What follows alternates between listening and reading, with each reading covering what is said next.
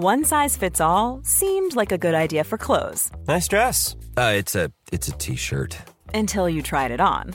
Same goes for your healthcare. That's why United Healthcare offers a variety of flexible, budget friendly coverage for medical, vision, dental, and more. So, whether you're between jobs, coming off a parent's plan, or even missed open enrollment, you can find the plan that fits you best. Find out more about United Healthcare coverage at uh1.com. That's uh1.com. Here's a cool fact a crocodile can't stick out its tongue. Another cool fact you can get short term health insurance for a month or just under a year in some states. United Healthcare short term insurance plans are designed for people who are between jobs, coming off their parents' plan, or turning a side hustle into a full time gig. Underwritten by Golden Rule Insurance Company, they offer flexible, budget friendly coverage with access to a nationwide network of doctors and hospitals. Get more cool facts about United Healthcare short term plans at uh1.com.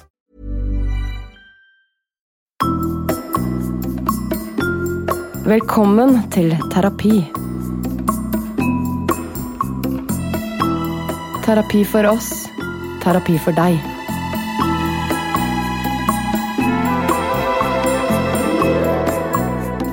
Dette er Terapi med Sofie Frøysaa. Og Mathias Frøysaa. Og denne episoden her er ganske annerledes enn de andre episodene vi har spilt inn. For eh, i dag så skal vi snakke om noe vi aldri har pratet om tidligere, Mathias. Mm, vi skal det. Vi er jo søsken. eh, Og vi har vokst opp i et likestilt søskenforhold eh, med likt utgangspunkt, men endte opp med veldig ulikt utfall.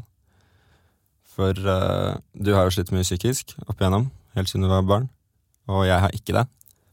Så tenkte vi skulle snakke litt om hvordan det er å være pårørende i en sånn situasjon. Mm. Og det er jo ganske underkommunisert. Det er jo ofte fokus på den som sliter, og ikke de rundt. Vi Mm. har så vidt vært innom det i uh, en tidligere episode med Ingeborg Senneseth, journalist og forfatter. Uh, men i dag så har vi jo en unik mulighet, i og med at vi begge er i studio, og er vikar for Simen. Så mm, skal vi rett og slett uh, prate om det. Og det blir jo ganske interessant, i og med at vi faktisk aldri har pratet om det før. Mm. Noe som er litt spesielt, i og med at det har preget vår oppvekst i så stor grad. Ja, det er det, og vi snakker jo om det meste alltid. Mm. Vi er vant til å snakke om alt. Ja, vi er det. Så um, dette blir til mens vi går. Det blir det. Og bare for å um, inkludere dere lyttere i uh, hva det vil si at jeg har slitt psykisk, så har jeg diagnosen Tourettes syndrom, som har medført at jeg har slitt mye med depresjoner. Uh, og det startet allerede da jeg var ung. Jeg fikk ikke diagnosen påvist før jeg var 18 år, eh, som også gjorde at jeg var mye frustrert og, og måtte droppe ut av videregående. Eh, og det ble jo et sånt veiskille da jeg som 15-åring fikk besøk av et kriseteam hjem til oss, Mm. eh, som ble ganske definerende, for da, da sto det faktisk mellom liv og død. Eh, moren vår var veldig eh, hjelpeløs og hadde prøvd mange forskjellige løsninger, men det er lange eh, køer, som jo er et problem. Eh, og til slutt så kom da dette kriseteamet hjem til oss. Ja. Eh, og da var du Hvor gammel var du da? Tolv, Ja. Noe i den duren. Eh, hvor mye husker du fra den perioden? Akkurat kanskje det med det kriseteamet sånn, husker jeg ikke helt. Jeg husker ikke de, at de kom hjem, men jeg var jo på skolen. Mm. Eh, Så jeg tror jeg ble litt skjerma fra akkurat akkurat det. Men jeg husker jo den perioden godt, holdt jeg på å si, for det stoppa jo. Det var ikke sånn at de krisetimene kom hjem, og så var det ferdig. Nei. Det stoppa jo. Det har jo vart på en måte hele, hele den tiden mens vi begge bodde hjemme, da. Så har jeg merka det. Mm. For det var jo sånn at uh, før jeg bestemte meg for å slutte på skolen, uh, som jo var en lang prosess i og med at uh, jeg ikke gikk på skolen Mamma prøvde hver morgen å få meg opp, og hun tilba seg å kjøre meg til skolen, nærmest kle på meg. Hvor ja, hver morgen var preget av krangling, gråt. Vi ropte til hverandre. Jeg ropte til henne at hun ikke forsto meg. Ikke sant? At uh, jeg kom aldri til å gå ut igjen. Husker du disse morgenene hjemme hos oss? Nei, egentlig ikke. Jeg, men jeg lurer på om det må ha skjedd etter jeg har dratt, eller noe sånt. For jeg kan Eller kanskje jeg bare har fortrengt det, jeg vet ikke. Mm. Uh, men nei, jeg husker det ikke sånn, ikke konkret i hvert fall. Nei. Uh, men jeg husker jo alt det Altså, det som lå rundt, da, eller sånn At det Ja, det får jo på en måte konsekvenser for meg også, holdt jeg på å si, selv om det høres jo nesten helt fælt ut å si det, fordi det er jo du som er den som hadde det dritt. Ja, men det påvirker jo deg òg, siden vi er søsken og bor under samme tak. Og det er det jeg lurer på. Hvordan det har preget deg. Har det vært krevende at jeg har fått veldig mye oppmerksomhet som følger av at jeg har slitt? Ja, altså mm, Hvis jeg skal være helt ærlig på det, så har det jo det. Og nå har jeg heldigvis jeg hatt det ganske greit opp igjennom. Jeg har på en måte ikke hatt noe, noe store problemer sånn Jeg har alltid hatt venner. Jeg har hatt et fint miljø. Jeg har, eh, jeg har ikke vært noe deprimert, ikke som, ikke som ung. Så det har på en måte Jeg har jo sklidd greit gjennom egentlig hele ungdomstiden. Men eh, man har det jo ikke alltid bra, man har det jo kjipt, og det er jo dritt å være ung uansett hvor bra Mm. du har det, tilsynelatende. Så det har kanskje vært en mye høyere terskel for meg å si fra hjemme hvis jeg har hatt det kjipt, eller hvis Fordi jeg visste at alltid, eller som regel, så hadde du det kjipere, og da var det på en måte ikke Jeg ville ikke bry mamma eller Nina eller deg, for den saks skyld, med det. At eh, jeg har det litt kjipt på en måte når du ligger der oppe og ikke går på skolen og ikke kommer deg ut, du er ikke med venner, sånne ting. Nina er da vår bonusmamma, bare for å få sagt det. Ja. Um, men Så du har liksom sammenlignet dine problemer med mine? At mine problemer alltid er verst? Kanskje litt, ja. Jeg tror det. At Og det har jo alltid vært sånn. Det har- Jeg har alltid Eller jeg, det har alltid vært sånn at jeg har hatt det så fint. Mathias har det så lett, og Mathias har det greit, han har masse venner. Og det stemmer jo. Til en viss grad. Men ja, jeg, altså, jeg kan liksom ikke huske at jeg har tatt opp så veldig mye ting som var kjipt heller. Nettopp av de grunnene der, da. Mm. Kanskje. Men tror du det har preget deg nå også senere i livet? At du, du liksom rangerer problemene dine og hvorvidt de er verdt å ta opp? Nei, jeg tror ikke det nå lenger. Nei. For nå Det ble jo helt annerledes da du flytta ut hjemmefra. Nei, nei, men altså Var du kvitt problemet? Endelig. Nei. nei, men For, åh, sånn endelig, it's me time. Nei, men det er, det er jo litt selvsagt, da. For da, Men da fikk du jo da mer hadde jeg jo mamma for meg sjæl, hvis du skjønner Ja, hva jeg mener. ja, ja. At da, da var det på en måte rom. Da hadde hun også overskudd, og jeg gikk på en måte ikke Eller jeg tok ikke fra deg tid Mm. med mamma eller sånne ting. Da. Og da var det på en måte ja, Hva skal jeg si, da, da kunne jeg jo snakke om alt. Og det gjør jeg nå også. Mm. Hvis jeg kommer hjem, så får jeg jo snakket om ting.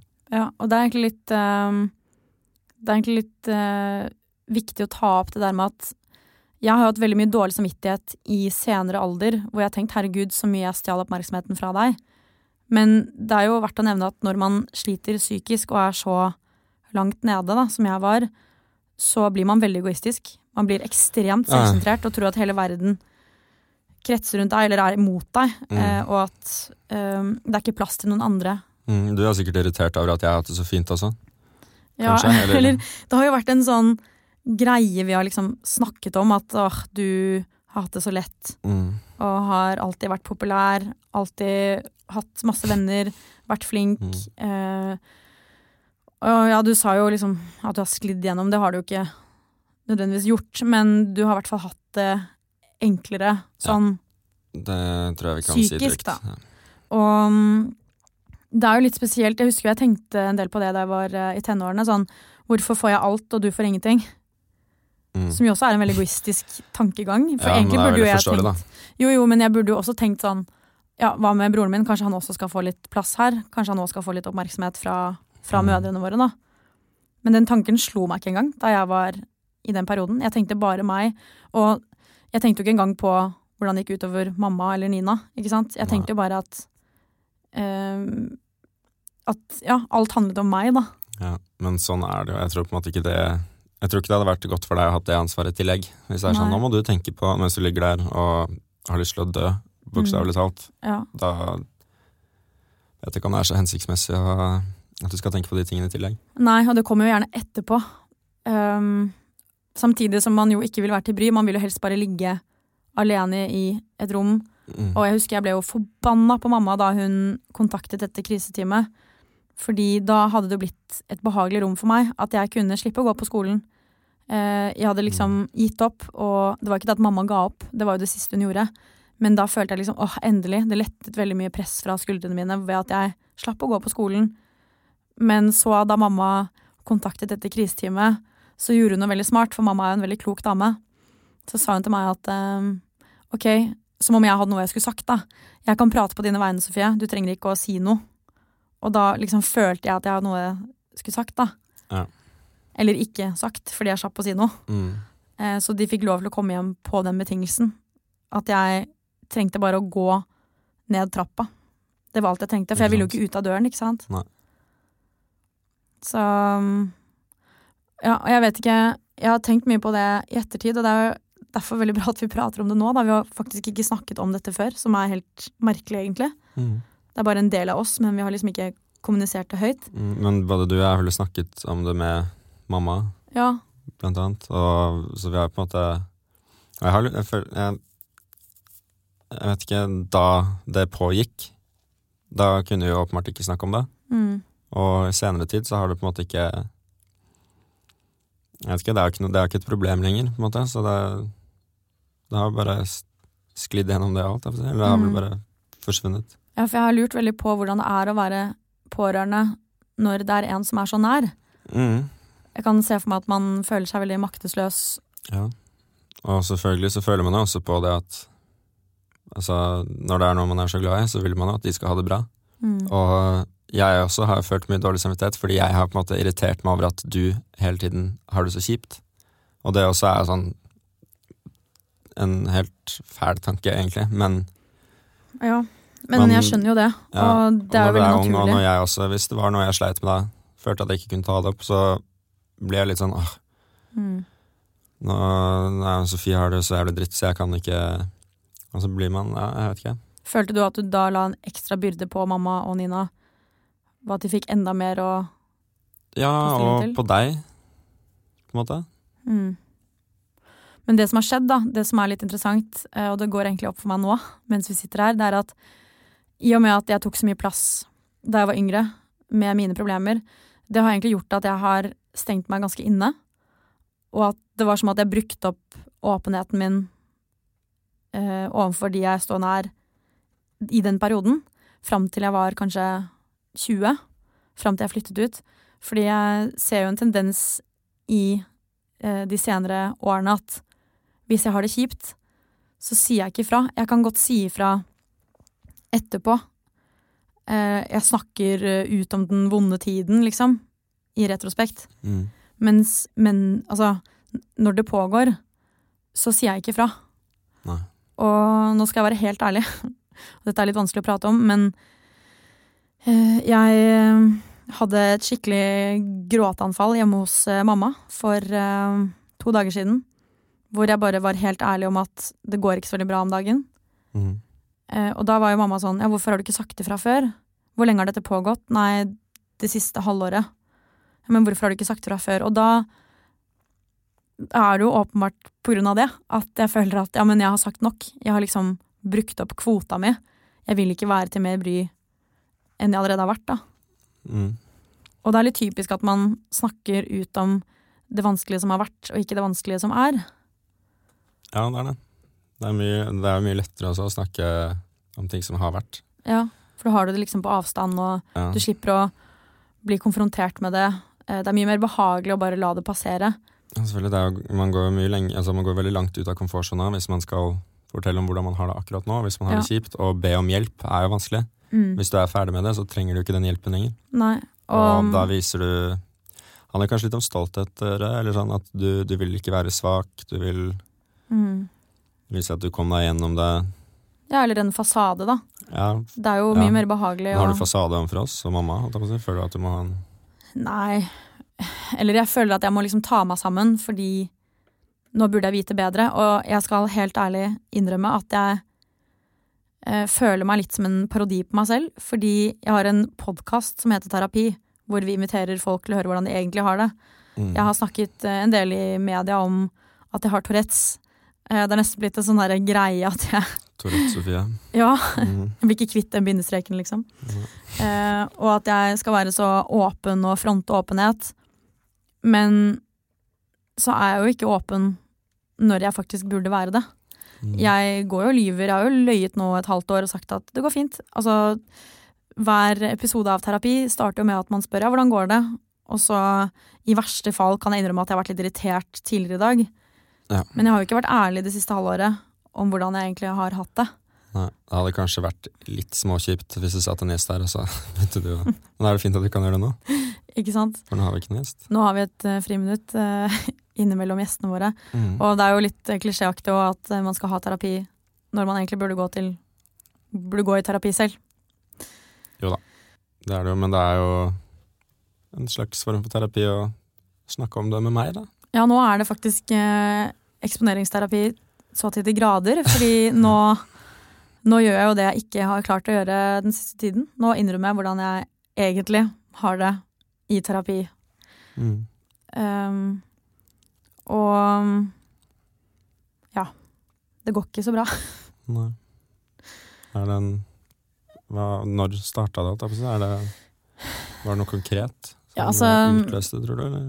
Det er jo sånn at i og med at jeg har den diagnosen jeg har, og bare sånn at jeg har sagt, så Og jeg nevnte tidligere i podkasten her også at jeg vil aldri bruke det som en sånn hvilepute eller en Mm. unnskyldning. Men da blir det nesten sånn motsatt av det igjen. At jeg skal I hvert fall ikke bruke det. Nei. Mm. Uh, Istedenfor å innse at ok, men da har jeg noen utfordringer som gjør at jeg kanskje sliter mer enn normalen, da. Ja, du er mer utsatt for å bli deprimert, for Ja. eksempel. Og um, hver vår, så det har det vært siden jeg var veldig ung, så eh, føler jeg på nedstemthet Mm. og har vært ganske tungt deprimert altså i alle år. Men så har det jo på en måte blitt litt enklere år etter år, fordi jeg kjenner igjen symptomene. Jeg kjenner igjen at nå, nå kommer det en kjip periode. Og sånn sett så har jeg funnet noen verktøy til å takle det bedre. Men jeg kan jo ikke komme bort ifra den eh, sinnsstemningen som, som vedvarer, da. Eh, og jeg tror det handler litt om Fordi det er jo sånn at eh, når det kommer til depresjon, så så er det faktisk mer vanlig å være deprimert om sommeren enn om vinteren. Alle snakker om denne vinterdepresjonen, Mm. men eh, folk flest tror nok at det er uh, flere som er deprimert om vinteren, Mm. og at når våren kommer, så blir alle glad fordi da er det fint vær. Og, Ikke sant?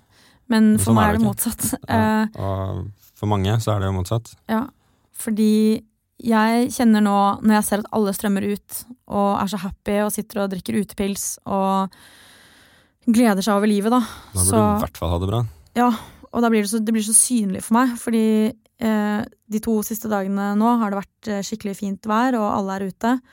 Og så fortalte du i går at eh, i morgen er det meldt regn, Mm. og da kjente jeg en sånn lettelse. Eh, jeg er ikke klar for lysere tider, jeg er ikke klar for eh, at alle skal være ute og ha det så jævla bra hele tiden. Eh, og sånn har det vært hver vår. Og ja, det siste halvåret så det ble jo utløst av noe annet enn nødvendigvis depresjon, og her er det viktig å presisere forskjellen. Det har vi gjort tidligere her også, men det er greit å bare minne om at det er forskjell på sorg og depresjon eller nedstemthet. Altså, ingen går gjennom livet og har det bare bra. Eh, bortsett fra deg, da. Nei ja. Nei, men det er forskjell på det. Og faktisk, Sofie Elise eh, hadde et blogginnlegg om dette for eh, bare noen dager siden. Hvor hun skrev at eh, du er ikke deprimert bare fordi du er litt trist. Um, og det også er viktig å minne om. Og det er ikke sånn at jeg bare claimer depresjon her nå. Bare sånn, Jeg har faktisk virkelig vært deprimert. Og det er ikke noe, det er ikke noe å skryte av uansett. Det er liksom ikke sånn hei, hei, uh, jeg topper deg der, liksom. Nei, om å gjøre det verst. Men uh, ja, uh, det som skjedde da, er jo at for et halvt år siden så gikk jeg gjennom et brudd. Som utløste en veldig mm, primitiv reaksjon fra min side. For istedenfor å deale med problemene som oppsto i kjølvannet av det, så bare forskjøv jeg problemet, kompenserte ved å bare jobbe og dra på fylla. Lurt. Ja, Det er det jeg har gjort det siste halvåret, og nå føler jeg at den perioden bare blir avløst av en depresjon. så nå Det er liksom gullrekka. Ja, men det henter deg jo inn. Jo da. Eh, men nå bare Jeg føler at det er viktig at jeg liksom for en gangs skyld forteller om hvordan det er, og ikke hvordan det var. Mm. Og jeg har bare Jeg har vært en sånn tikkende bombe hvor jeg har hele tiden visst at en dag så møter jeg veggen, liksom. Da smeller det. Mm. Men jeg har bare gått og gått og tenkt at eh, nei da, men jeg tar én fest til. Jeg tar én jobb til. Og så åh, jeg har ikke lyst til å si møte veggen. Åh, det er så grusomt. Du har allerede sagt det. Ja, jeg har jo det. Så da kan du si det igjen. Eh, Men plutselig så møtte jeg skammen, og bare Den fylte meg opp, og så sitter jeg bare ja, skammer meg over hvordan jeg har oppført meg det siste halvåret. Eh, som at jeg ikke har liksom klart å se det mens det har pågått. Men nå som jeg ser det i ettertid, så blir det bare helt sånn jeg, Åh! Jeg har lyst til å bare ligge i fosterstilling og grine og bare slette Kontroll. Delete. Kontroll alt delete. Er det det? Det Ja. kommer an på hva du skal Delete tror jeg holder. Delete. Slette, da. Det siste Mm. halvåret. Så ja, det er liksom Nå er det bare elendighet. Ja. Men liksom ikke sant? jo Nei, hva skulle du si? Nei, men det er det da. Nå, ikke sant? Jeg, jeg klarer ikke å prate noen gang uten å liksom kødde det bort, da. Nei. Åh, nå kjente jeg det var uh... Ja, men det er jo vanskelig å snakke om, eh, om problemene sine. Det er jo det. Nå har ikke jeg så mye erfaring med det, kanskje. Men eller jo, jeg har jo det, herregud. Jeg har jo snakka med andre, og det har jo vært kjipe ting for meg òg. Mm. Som at, og vi har jo snakka mye sammen, egentlig, du og jeg, om kjipe ting. mm, Eh, etter at vi ble eldre, i hvert fall. mm, Um, og det er kanskje enda vanskeligere når vi sitter med en mikrofon foran ansiktet enn om vi hadde sittet hjemme i sofaen hos Ja. mamma. på en måte. Ja. For det her er liksom Jeg fortalte det til mamma i forgårs. Jeg fortalte det til de jeg bor sammen med, fordi plutselig bare rømte jeg fra leiligheten og måtte Mm. bare flykte hjem til eh, mamma. Og de nærmeste merker jo at det er noe galt, Ja, og da er det nesten alltid best å si hva som er problemet. mm, Og de nærmeste er jo også veldig glad i deg, og de bryr seg jo og vil jo at du skal ha det fint. Så vi setter bare pris på at du er åpen om det. ja men det er bra. Eh, men det er jo litt eh, modig, da, når jeg Jeg fortalte bare til sånn fire stykker. Og så hei, skal jeg fortelle det på podkast? Men eh, dette her er jo ja, som sagt eksponeringsterapi. Prøver å gå foran som et godt eksempel. Og mm, derfor er det jo Det er jo en interessant kobling, da, fordi som vi jo prater om i, i terapi generelt, så starter du jo gjerne i barndommen. Og det er jo interessant Mm. å se hvordan mønster oppstår, og at jeg i voksen alder de siste årene har latt være å fortelle omverdenen, eller da i hvert fall mine nærmeste, hvordan jeg egentlig har det.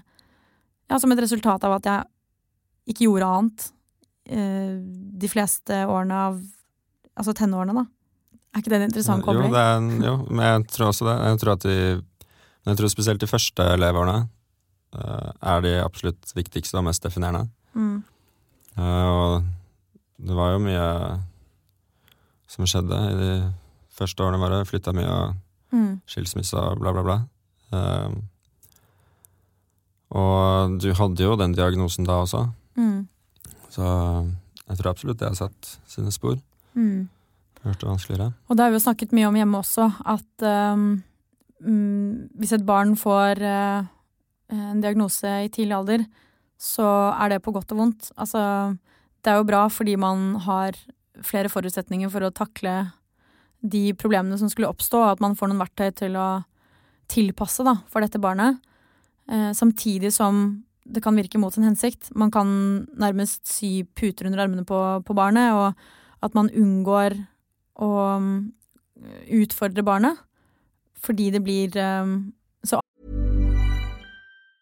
A lot can happen in three years, like a chatbot may be your new best friend. But what won't change? Needing health insurance. United Healthcare Tri Term Medical Plans, underwritten by Golden Rule Insurance Company, offer flexible, budget friendly coverage that lasts nearly three years in some states. Learn more at uh1.com.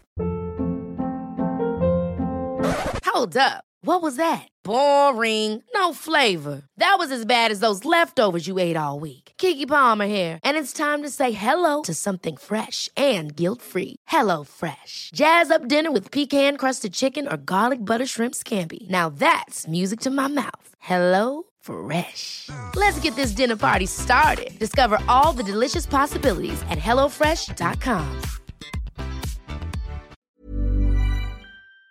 avhengig av trygge, komfore rammer. Og jeg vi har jo snakket masse med mamma om det, at mamma liksom har dårlig samvittighet fordi jeg ble utsatt for ja, mye flytting og, og brå overganger. Mm. Um, men jeg ser jo det i ettertid at det har jo vært bra også, fordi det gjorde at jeg ble sterkere og, og ja, rustet Mm. på en annen måte enn hvis jeg ikke hadde blitt utsatt for det. Og du fikk vel diagnosen etter vi flytta siste gangen også, Mm. så det er jo ikke som at mamma visste om det. jeg Nei, nei. Det er jo ingen som visste om det, hvor stor eh, påvirkning det ville ha på deg. Jeg med at, meg gikk det jo helt fint da vi flytta. Ja. Kom jo rett inn i en fin gjeng, og, ja, ikke sant? og stort sett så går det jo veldig bra å flytte. Og så kan man ha litt man uflaks også. Ja, ja, ikke sant. Iblant så har man ikke, eller finner man ikke noe tilhørighet på den nye skolen, eller altså Mm. Og det er på en måte Ja, sånn er det jo. Ja, og i og med at dette er en nevrobiologisk diagnose, eh, som jo er kronisk og arvelig, så eh, ville jo dette skjedd uansett hvor jeg bodde. Om jeg hadde bodd eh, samme hus, gått på samme skole, hatt de samme vennene. Nettopp. Jeg tror ikke det hadde vært lettere om vi bodde i eh, Homborsund, på en måte. Mm, som er vi, et ja, sted utenfor Grimstad hvor det bor to mennesker. Ja, og det er oss to. Mm. Eh, det er på en måte jeg tror, jeg tror ikke det er det som har vært en avgjørende faktor for hvordan Nei. du har hatt det i oppveksten.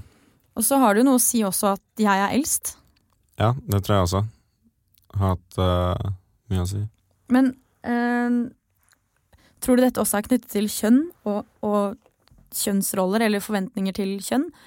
Altså Nå har vi vokst opp i et veldig eh, åpent og radikalt hjem. Kjønnsnøytralt hjem, Ja. vil jeg si. Det har ikke vært pålagt noen kjønnsnormer eller Nei, tvert imot. forventninger der. Nei, ja.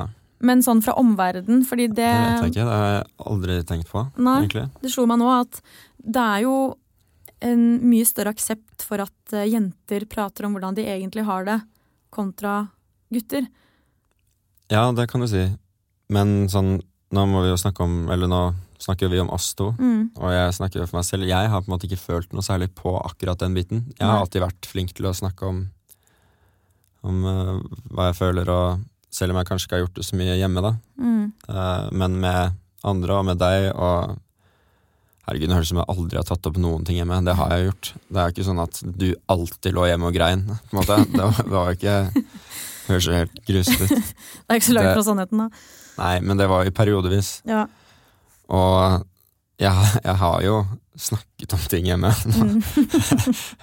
Du lyver. Jeg har aldri fått tatt opp noen ting. Jeg har jo Det ble, litt selvmotsigende da jeg sa det nå, at jeg er veldig flink til å snakke om ting.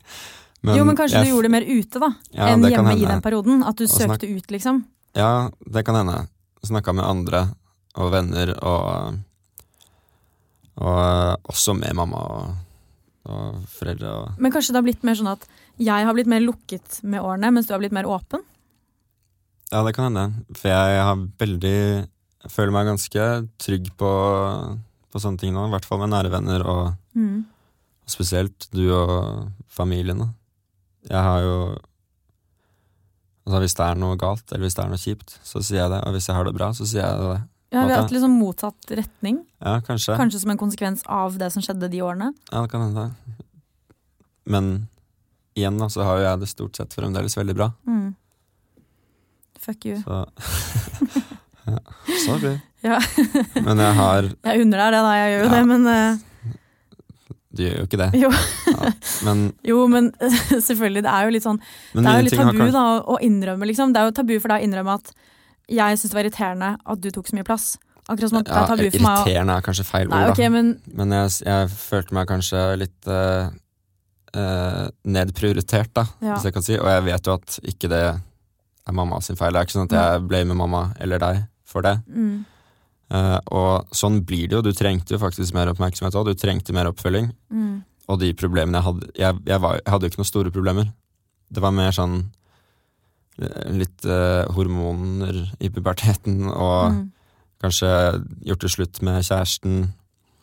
Um, sånne ting. Og selvfølgelig at det er litt naturlig også at du har fått mer plass, da. Mm. Ja. Og så har vi jo også vært ganske åpne om det hele oppveksten. At jeg, har alltid visst at du har hatt det kjipt, og vi har jo snakka om det i, eh, så, så sammen hele familien. Mm. Så jeg har nok lært veldig mye av bare å sitte og høre på også, tror jeg. Og Da kom det noe godt ut av det. ja. Og jeg har jo, selv om det her høres jo veldig mørkt ut, eh, men så har jeg fra tidlig alder av, om jeg får lov til å si det selv, da, hatt ganske mye humor på situasjonen min. Selv da jeg var veldig langt nede. Mm. Så jeg klarte liksom å ha et sånt, kall det metablikk da, på, på situasjonen. Ja, men jeg visste Ja, ja, at jeg hadde det kjipt og kunne liksom se Se hvorfor jeg hadde det kjipt og hva jeg måtte gjøre. Og da blir det ekstra kjipt når du ikke klarer å gjøre noe med det. Eller du føler ikke at du ikke klarer å gjøre noe med det. Og vi hadde jo åpnet rundt det. Det var jo ikke sånn at vi bare satt rundt middagsbordet og ikke snakket om den rosa elefanten i rommet, liksom. Nei. Men det var jo en ganske håpløs situasjon fordi jeg ikke gikk ut. Ja, det var det. Og ikke hadde så mange venner. Men det er jo sant. Det er trist og sant. Det er sånn Nå er jeg en vikar i terapi, og det er broren min. Vi har ingen andre venner. Neste uke kommer mamma. Og Og etter det er du helt alene. er du ikke? Jo. Det er bare deg. Og så kommer det krisetime. Så kommer Ja. krisetimen tilbake. Å, herregud. Det verste er jo det er litt sant da. Jeg har noen venner nå, da. Men det var en periode vi ikke hadde så mange venner. eh, fordi jeg falt ut av skolen. Ja. Så, så mm, ja. Jeg husker, eh, jeg husker veldig godt da jeg, da jeg slutta å gå på skolen allerede i 10. klasse. Så kom noen i klassen min hjem til meg. eh, og det var ikke sånn 'hei, hvordan går det?' Det var mer sånn 'hei, vi har med noen bøker, og her er timeplanen'. jeg var sånn 'tusen takk, kommer ikke til å gjøre det'. Åh, for meg. Perfekt. Ja. Hyggelig å se at eh, dere savner meg, liksom. Ja. Men det, det, gjorde, det gjorde vel folk. Du du ble merka at du var borte. Ja, eh, for jeg var jo elevrådsrepresentant. så måtte varaen steppe inn. Jeg vet det. Det er så, Det er så kjipt bare... å være vara, for du tar et verv, men du skal ikke gjøre noe. jeg vet det. Men jeg, jeg, Det måtte du. Jeg har så parodi på meg selv. Det var sånn, eh, På videregående så var jeg elevrådsleder, mm, selvfølgelig. Og så hadde jeg et prosjekt som jeg startet på Nesodden videregående, shout-out, som het Prosjekt Respekt. Som var å forebygge fordommer.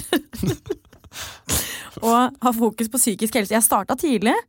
Jeg begynte å bry meg om psykisk helse før det ble kult. bare så det Jeg nevnt. Jeg har vært en pioner. Neida. Men, eh, og så var det også for å liksom, bekjempe mobbing. Eh, og dette gjorde jeg mens jeg ikke var så mye på skolen. Og jeg mobbet meg selv. så det var litt sånn Ganske parodisk, da. Men hvis det hjalp noen andre, så er jo det fint. Men det tror jeg det har gjort. Det fortsatte jo kjempelenge etter du slutta på skolen òg. Og det er der fortsatt. Ja, det er det fortsatt, da. Mm. Ja, ikke sant? Yeah. Og nå fikk jeg sneket inn litt eh, skryt også. Ja, det var ikke så snikt, det. Nei, nei, men Starta med psykisk helse før du var kult. Ja. Det var sneaky. Men det er liksom ikke, det er nesten ikke merke til det. Er det noe liksom man skriver på CV-en? Til Ja. fremtidige arbeidsgivere. Sånn Jeg har noen hull i CV-en, men eh, jeg har til gjengjeld litt flere venner nå. Ja, Uff. Ja, så Ja, Men ja. Nei, det her eh, jeg er jo Herregud. Hva? Nei, jeg bare ler av liksom hvor mange sånne Det er jo ikke nødvendigvis dobbeltmoralsk, for man bruker jo sin erfaring til å forhåpentligvis heve blikket litt. For hvis ikke nok en gang, da, så blir du veldig selvsentrert Ja. og innadvendt. Men jeg bare Jeg bare ser nå hvor parodi jeg er, da, på meg selv. Ja. Men nå har jeg endelig, en gang for alle i terapi, fortalt hvordan jeg egentlig har det. Og nå ble det jo veldig selvopptatt. Men det er det jo. Mhm. Hvordan, når du sitter og snakker om hvordan du har det, så Ja. må du gjerne snakke om deg sjæl. Ja. Eller så kan man liksom spørre for en venn. Sånn, jeg kjenner en Ja. som har Tourettes, og kanskje sliter litt om dagen. Mm. Men Fordi- det hadde jo ingen trodd på, for du kjenner jo ikke en. Nei. Men, eh, og det er jo litt sånn Jeg gjorde et intervju med, med Adresseavisa oppe i Trondheim. Mm. Og da reagerte jeg veldig på fremstillingen til denne journalisten. Det var veldig sånn eh, depressivt fokus. Sånn hva gjør du når hver dag er en kamp? Og jeg var herregud, hver dag er jo ikke en kamp. Ro deg ned. Eh, og da fikk jeg veldig sånn hang up i at det skal i hvert fall ikke virke som at dette er en kjip diagnose. Jeg skal eie den diagnosen og prøve liksom Ja, jeg tulla med å make Tourettes great again, da. Ja. Men jeg glemmer jo å kanskje kommunisere at det faktisk er vanskelig. Ja. Tourettes er jo Det er en drittdiagnose. Ja, det er jo ikke fett. Nei, og det er, jeg får ikke brukt den til noe. Jeg kan bruke den til å få noen saker på Google. Hvis du googler meg, så kommer det opp sånn Sofie har Tourettes. Oi. Det er Tourettes Sofie. Ja, og Du har jo brukt det til mye bra da, på scenen som standup-komiker og Ja. i tekstene dine, og så har det gjort at du har kunnet engasjere deg mye i psykisk helse i uh, offentligheten, holdt jeg på å si. Offentlig rom. Jo da. uh, Men jeg har kanskje, at- Mhm. jeg har kanskje glemt å, å kommunisere at At det er kjipt også? Ja, Ja. Det Ja. så det kan jeg bare innrømme en gang for alle. Det er en skikkelig drittdiagnose, og det er, eh, det er mye humor med den. For det har jeg liksom tatt et bevisst valg på å, å fokusere på, men det er jo litt sånn Det er jo Det hender jo at jeg våkner og bare Faen, dette er en dårlig tics-dag hvor jeg bare har tics hele tiden og blir kjempesliten, og Mm. at det er krevende, da. Ja. Så fikk jeg sagt det òg. Så til alle de der ute som har Tourettes, jeg føler med dere. Mm. Men um, Og jeg syns det er litt irriterende at dere tar så mye oppmerksomhet. mm, Nei da. du bare uh, Hvis du først skal ha så mye tics, kan du ikke gå, på rommet ditt. Det, Det sa mamma faktisk en gang. nei. Nei. Ikke, ikke sånn, da. Mamma er verdens beste mamma. Men, men hun sa det bare fordi hun så at det var veldig behagelig for meg, for jeg satt og anstrengte meg veldig for ikke å ha det foran andre. Så var hun sånn, du kan bare gå opp og ha alle lydene dine. Det var en veldig annerledes framstilling enn det Ja, du jo da, men sa først. det var sikkert sånn jeg opplevde det. da. Bare, Ja, herregud, har du, Skammer du deg over meg, eller? Sånn, Mm. sette meg i bur og gi meg penger, så kan jeg ha litt tics. Men nei, hun mente det godt, at liksom Mm. du kan gå et sted for deg selv, så du får ro til å ha tics-party. Ja. Men um, ja, hvordan har det vært egentlig? Sånn, I og med at jeg har hatt veldig mye tics eh, opp igjennom, har du noen gang syntes det har vært flaut? Det var jo mye mer da jeg var yngre. Mm. Sånn, Det jeg, en, husker jeg ikke, jeg tror ikke det. nei, jeg hadde jo en sånn periode Nei. hvor jeg hadde veldig synlige tics, sånn at jeg kastet hodet bakover eller Mm, Men da var vi så små. Jeg husker Ja. ikke det. Jeg var så liten. Men jeg, eh, jeg vet ikke om jeg har nevnt det i terapi tidligere, men jeg fikk jo en lyd til å bli inn, Mm. og du Ja, men du begynte å lage den du òg. Ja. Så jeg var jo ganske stakkar, jeg bare la det på deg. Men jeg skal ikke Jeg skal ikke være den eneste i dette huset som har uh, Tourettes. Eller i hvert fall tics, da. Nei. Ja, men jeg også hadde, hadde jo tics da jeg var liten, men det er jo litt Er det ikke sånn å snakke om triks og være rundt triks? At jeg kan fremprovosere triks? Jo. Jeg husker jeg også hadde litt sånn med øynene og så til siden og blunka. Ja, Mm, Um, men det var jo ikke noe som det stoppa der, da. ja. Men det er ganske fascinerende faktisk at det, det smitter. Men det tror jeg er fordi vi speiler hverandre.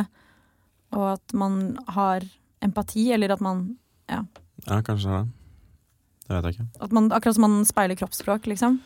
Ja, for det er man jo. jo, som pårørende, måtte du både forholde deg til at jeg har, uh, har issues og Tourettes, og så fikk du litt tics du òg. Herregud. Så hadde jeg ingen å snakke med om. Nei, det var jo ikke noe problematisk for meg å blunke litt. Nei. Men uh, ja, nei, det er Det er på en måte noe jeg ikke har tenkt så mye på. Jeg snakka med mamma om det her, men det er en stund siden. Det er noen år siden. Da jeg var eh, Det er kanskje tre-fire år siden. Mm. For da hadde jeg det Det var akkurat da vi hadde flytta fra Nesodden til Oslo. Um, da hadde du flytta ut. Og da hadde jeg det ganske dritt. Da tror jeg jeg lå i noen måneder og var ganske um, deppa, egentlig. Jeg var liksom Jeg var ikke så mye med venner og hadde det sånn kjipt. Og da kjente jeg meg veldig igjen i det sånn som du hadde hatt det da. Og da husker jeg da brukte jeg dritlang tid på å eh, eller dritlang tid. Det tok ganske lang tid før jeg sa noe til mamma om det. Men da jeg gjorde det, så gikk det jo kjempefint, og vi fikk snakka om det, og bla, bla. Og etter det Jeg tror det var kanskje en litt sånn um, Et litt sånn vendingspunkt. Mm. uh, hvor det ble på en måte mye lettere å ta opp ting.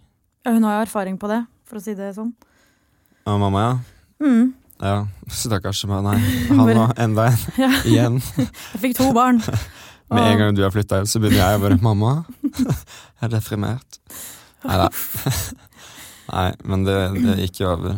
Men det Men du gikk på jobb og eh, fungerte sånn tilsynelatende? Eller nei, når du sier at du lå i en periode flere jeg måneder? ikke gjorde det. Ja. Ganske Ja, det var vel en eller to måneder som jeg ikke var på Jeg ikke gjorde en dritt, omtrent. Men hadde du jobb da?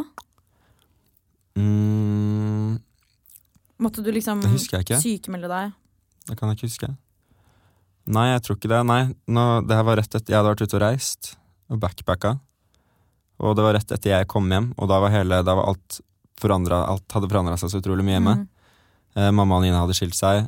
Eh, vi flytta. Eh, og ja, det var så mye forandringer, da. Hunden vår hadde dødd mens jeg var ute og reiste. Jeg elska den hunden vi hadde på jord. Um, så jeg kom hjem, så var liksom alt annerledes. Og så følte jeg at Og mamma var jo, gikk jo gjennom en skilsmisse. Uh, du var ikke hjemme, eller du bodde ikke hjemme, så jeg, da, da tror jeg at jeg følte liksom at jeg igjen da ikke hadde noen å ta det opp med. Mm. Så jeg tror jeg, det var derfor. Da hadde jeg ikke jobb, for da hadde jeg nettopp kommet hjem.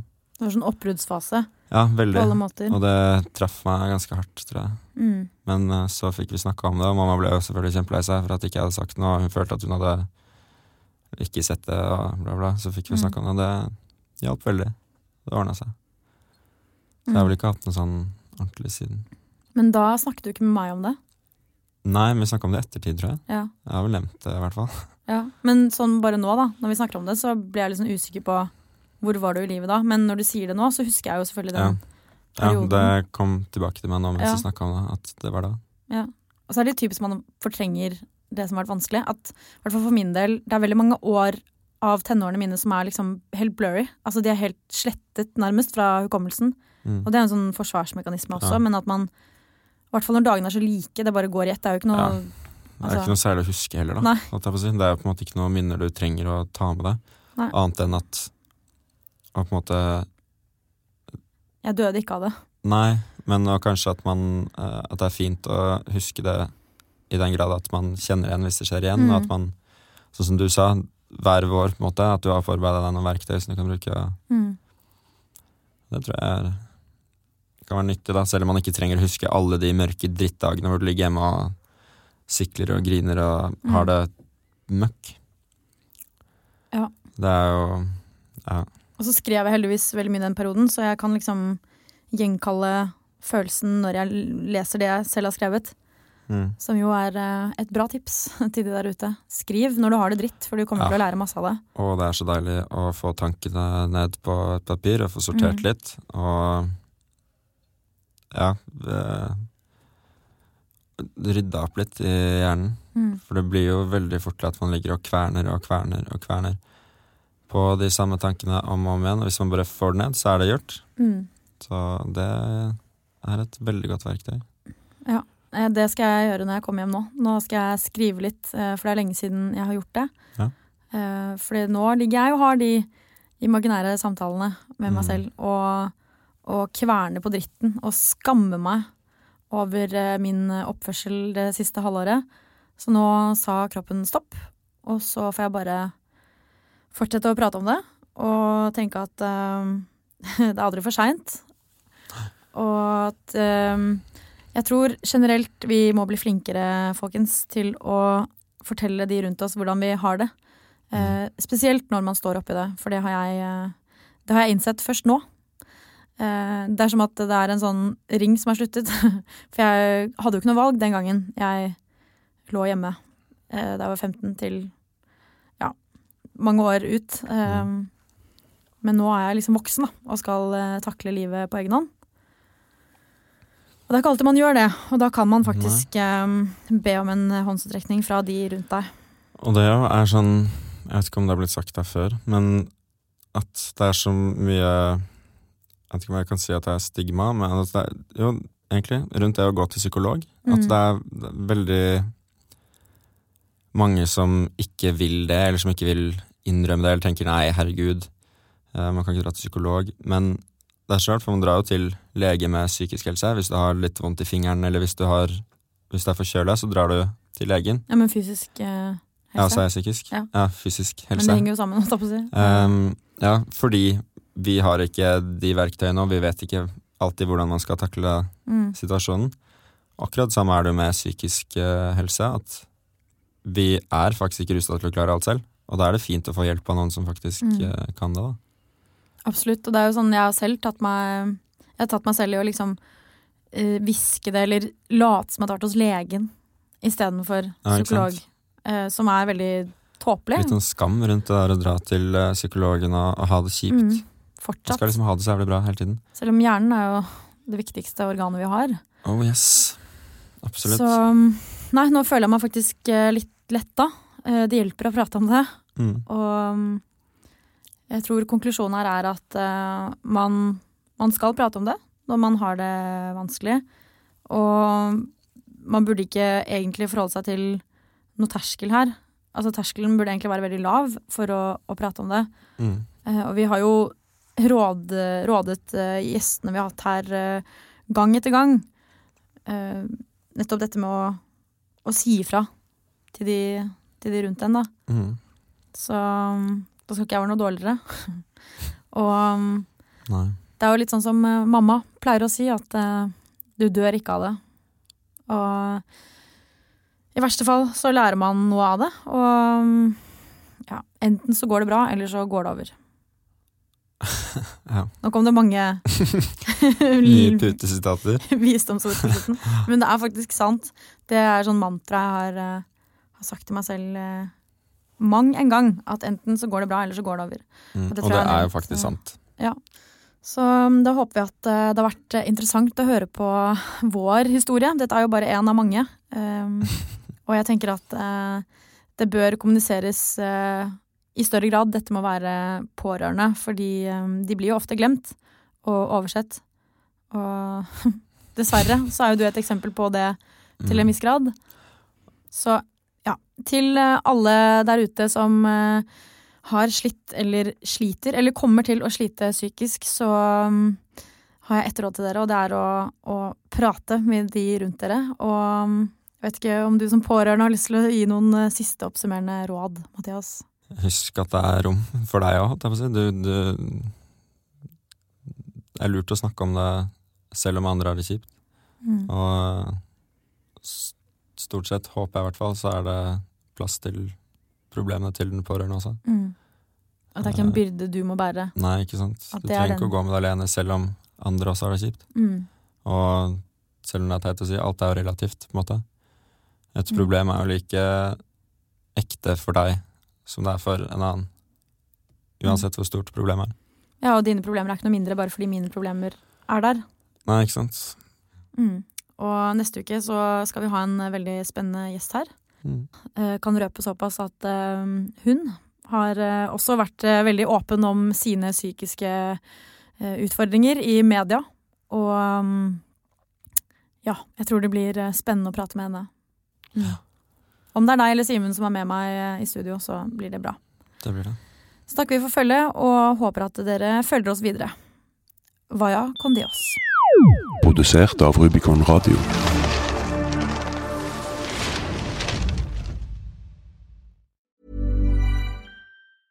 Hey, it's Paige DeSorbo from Giggly Squad. High quality fashion without the price tag. Say hello to Quince.